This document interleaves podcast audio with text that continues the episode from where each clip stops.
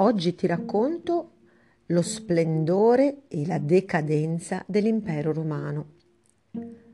Quando nell'impero romano regnava l'imperatore Ottaviano Augusto, il regno raggi- aveva raggiunto una grande estensione, aveva conquistato un sacco di stati e stava vivendo un periodo di grande splendore.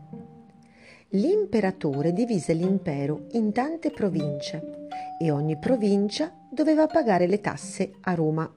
In questo modo l'impero divenne sempre più ricco. I nobili abitavano nelle città, mentre i poveri vivevano in campagna dove facevano i contadini. In tutto l'impero vennero costruite molte strade che permettevano ai commercianti di trasportare facilmente i loro prodotti da una città all'altra. Durante questo periodo di grande splendore, in Palestina, nella città di Betlemme, nacque Gesù Cristo, che parlava alla gente di pace e uguaglianza tra gli uomini. Grazie agli insegnamenti di Gesù nacque il cristianesimo, la religione a cui appartieni anche tu.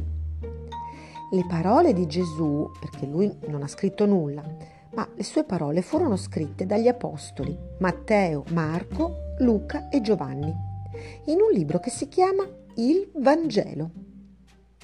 Gli imperatori romani non volevano riconoscere gli insegnamenti di Cristo sull'uguaglianza fra gli uomini, perché cosa abbiamo detto? Che a Roma i nobili e i ricchi avevano un sacco di privilegi, mentre i poveri vivevano in campagna. Quindi il fatto che arrivasse uno e gli dicesse no, siamo tutti uguali, eh, non poteva andare bene. Quindi gli imperatori furono subito contrari al cristianesimo e fecero torturare e uccidere molti cristiani. Molti santi portano il nome proprio di grandi uomini che furono uccisi in quel periodo. Nonostante questo, però, il cristianesimo riuscì ugualmente a diffondersi, soprattutto ovviamente fra i poveri e gli schiavi. Nel 313 d.C., l'imperatore Costantino finalmente fece riconoscere la libertà per la religione cristiana. Quindi disse: No, no, da ora in poi questi cristiani possono credere nel loro Dio e diffondere le sue idee. I cristiani furono finalmente liberi. Col passare del tempo, nell'impero romano, finirono le guerre di conquista e cominciarono a diminuire le ricchezze perché appunto se ti ricordi le varie province pagavano le tasse a Roma e quindi Roma si eh, ingrandiva e si arricchiva. Anche le città più grandi in questo periodo iniziarono a essere meno ricche e ai contadini così venne chiesto di pagare tasse sempre più alte. I poveri contadini dovettero vendere le loro piccole terre ai ricchi, che però non potevano coltivarle perché c'erano sempre meno schiavi.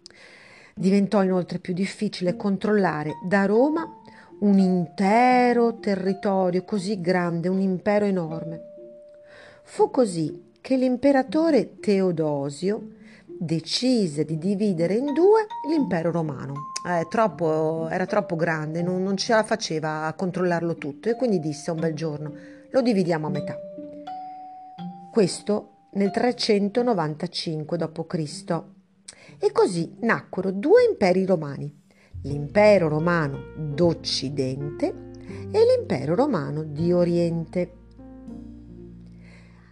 Attento però, a nord e a est dell'impero romano, ai suoi confini a nord e a est, vivevano delle popolazioni nomadi. Sai cosa vuol dire nomadi? Giusto che si spostano seguendo le stagioni e gli animali di cui andavano a caccia. Queste popolazioni di nomadi venivano chiamati barbari. Appunto si spostavano da un territorio all'altro, vivendo di caccia, di pesca e di quello che riuscivano a produrre coltivando in maniera molto primitiva le terre che occupavano. Le popolazioni barbariche più famose furono quelle degli Ostrogoti, dei Visigoti, dei Vandali, dei Longobardi e degli Unni. I barbari cominciarono ad entrare dentro l'impero romano, conquistando molti territori. Pensa che per due volte arrivarono fino a Roma, distruggendo e rubando molte ricchezze. L'arrivo dei barbari provocò la fine dell'impero romano d'Occidente. Quindi, ricapitolando, all'inizio l'impero romano era molto grande e ricco. Venivano costruite strade che venivano usate per viaggiare per commerciare. I ricchi abitavano nelle città, mentre i poveri facevano i contadini. In quel periodo in Palestina, abbiamo detto, nacque un personaggio molto famoso, Gesù Cristo, che diceva che tutti gli uomini erano uguali. Con il tempo l'impero romano cominciò ad essere meno ricco e quindi l'imperatore, ti ricordi il nome dell'imperatore Teodosio, decise di dividere l'impero in due parti, impero romano d'Occidente e impero romano d'Oriente. A un certo punto le popolazioni nomadi dei barbari cominciarono a entrare nell'impero e quindi alla fine l'impero romano finì di esistere proprio a causa dell'invasione di questi barbari. Ma come si viveva a Roma durante l'impero? In questo periodo Roma è stata sicuramente la città più importante del mondo. Per questo molta gente voleva andare a vivere lì. Pensa che durante l'impero a Roma vivevano più di un milione di persone. Molti venivano per ragioni di affari e di lavori, ma altri erano attirati dal tipo di vita che si poteva condurre in questa città. C'era la possibilità di trascorrere intere giornate all'interno di grandi edifici chiamati terme, ti ricordi? Ne abbiamo parlato l'anno scorso. Un altro passatempo molto gradito era quello del circo, in cui si svolgevano appassionanti corse di carri, chiamate cocchi, trainati da cavalli. Gli stadi, durante l'impero romano, erano rappresentati dagli anfiteatri, che avevano una forma ovale circondata da ampie gradinate dove si potevano sedere gli spettatori.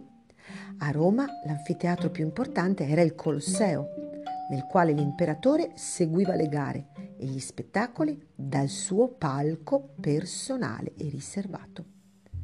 Lo spettacolo, questo lo sai già, consisteva in giochi di animali ammaestrati, combattimenti tra gladiatori e combattimenti tra uomini e belve feroci. Era uno spettacolo davvero molto violento che spesso si concludeva con la morte di alcuni dei partecipanti. Un'altra cosa che si faceva a Roma durante l'impero era la vacanza. I romani più ricchi amavano andare in vacanza nelle ville in campagna. Queste ville erano enormi e lussuose costruzioni, in cui la famiglia del padrone trascorreva le giornate passeggiando nei giardini, ammirando le statue e le pitture, facendo il bagno nelle piscine private.